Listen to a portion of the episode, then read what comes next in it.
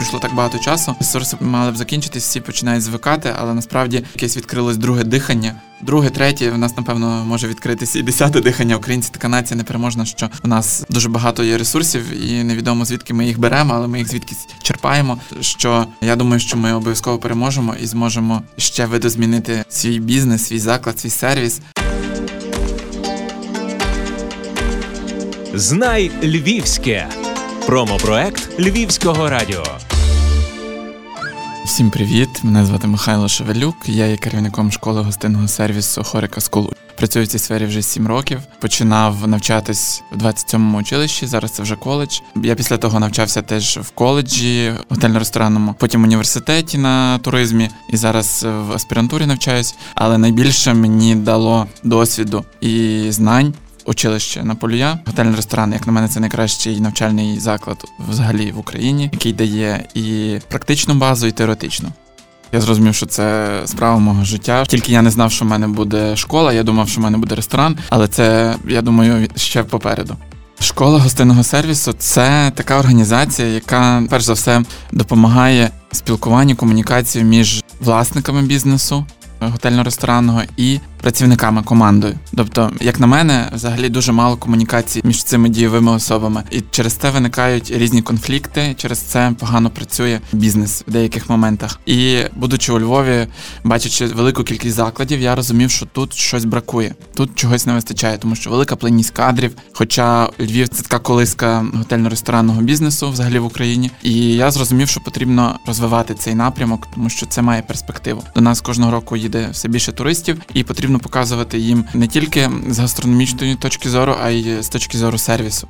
Що ми достойні бути в Європейському Союзі, в цій європейській сім'ї, що ми це можемо зробити. І з'явилася ідея відкрити таку школу у Львові.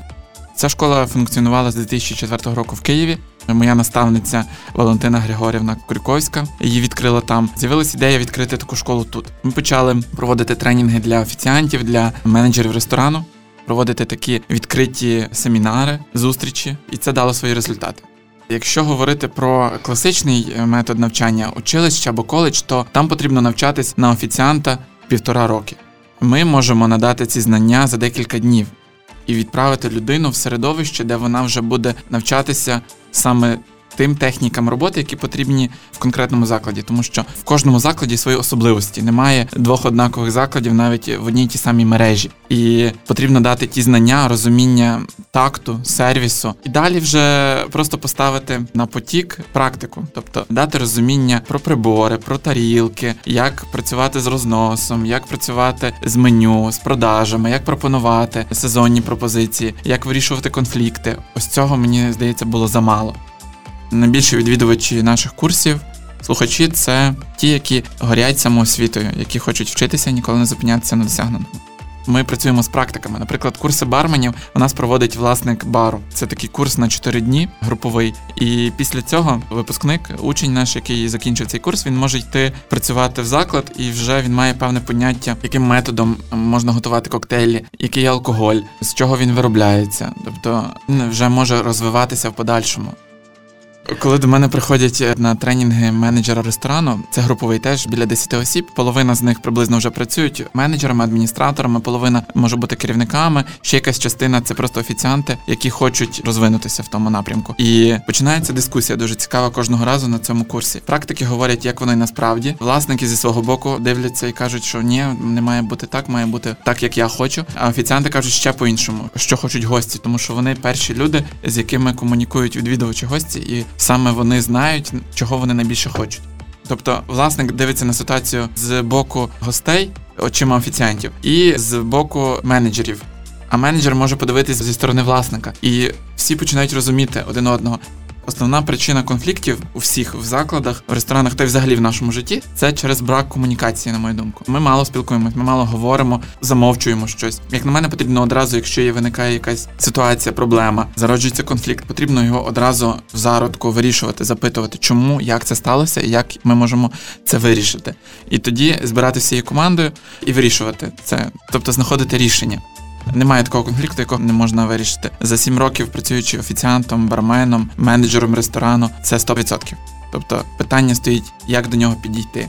І найосновніше це любов до своєї справи. Любов, коли я бачу людей, які приходять на співбесіди, я бачу, що в них горять очі, і навіть якщо в них немає досвіду, або він в них зовсім мінімальний, я розумію, що ці люди вони будуть працювати з любов'ю, вони будуть, вони люблять вже людей, і вони прийшли в те місце, яке вони зможуть покращити. Дуже приємно чути відгуки вже тих, які закінчили курси, які починають втілювати якісь твої поради, і вони кажуть, це працює.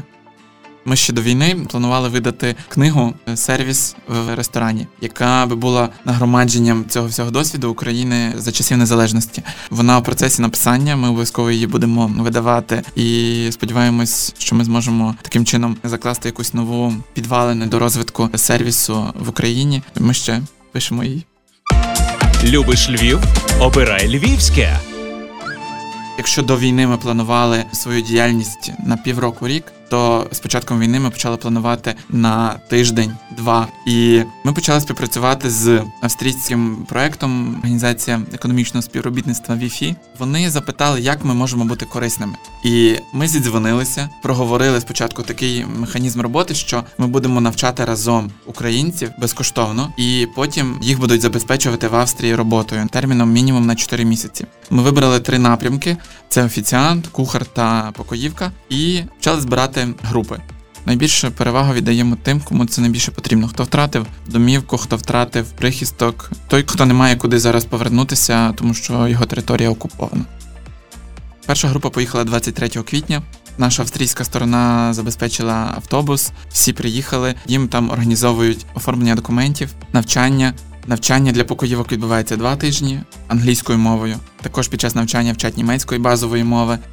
Офіціанти та кухарі вчаться 4 тижні. Одразу вони мають практику. Вони дуже задоволені. Люди, які мають базовий рівень німецької або взагалі ніякий, тобто вони ніколи не вчили цієї мови. Вони з таким захопленням вчать цю мову на місці. Дуже гарні учні, дуже гарний набір.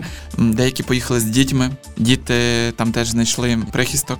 Для них організовують школу, садочок, теж абсолютно безкоштовно. І це дуже добре, що Австрія, яка вона від нас далека, вони війшли в наше становище, зрозуміли, що саме зараз як вони можуть бути корисні, змінили теж трохи переорієнтували свою роботу, тому що вони в основному були орієнтовані на європейського учня, здобувача освіти. Ця освіта в них дуже дорога. Вони нашим учням нададуть сертифікати про закінчення таких курсів, з якими вони зможуть також потім вчитися в Європі, поступати в навчальні заклади. Це дуже дуже гарно. Ми дуже радіємо, що можемо користуватися такою підтримкою. Коли я чую від е, австрійських колег, з яким захопленням вони бачать наших людей, у них очі горять, каже: не видно, що у вас якесь горе сталося. У вас щасливі люди. Вони хочуть працювати. Вони готові працювати більше. Вони готові працювати з такою любов'ю, з таким відношенням. У нас люди так не працюють. В Європі вже давно немає того, десь загубилося. Вони кажуть, вас дуже хороші, дуже мотивовані, дуже щасливі люди. Нам вони потрібні. Але найбільше мене радує те, що вони кажуть. Вони кажуть, ми навчимося, зробимо гроші і повернемось в Україну і її відбудовувати, тому що ми повинні робити це всі разом. Це дуже захоплює, дуже мотивує далі продовжувати робити такі схожі проекти. Взагалі, в майбутньому ми плануємо відкрити австрійсько-український центр у Львові. Можливо, ми будемо теж мати дуже великий міський проект, міжнародний, такого слова не побоюсь, в якому ми зможемо реалізувати цей великий потенціал, який є в українців, робочий, мотиваційний, і в австрійців більш матеріальний, методичний. От кажуть, що після війни ми вибудуємо зовсім інший світ довкола. Я думаю, що цей світ вже вибудовується зараз на наших очах, просто ми ще не усвідомлюємо, наскільки він інший.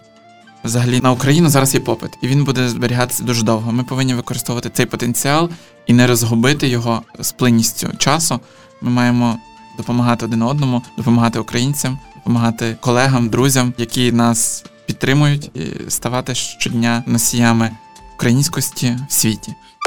Знай Львівське промопроект Львівського радіо.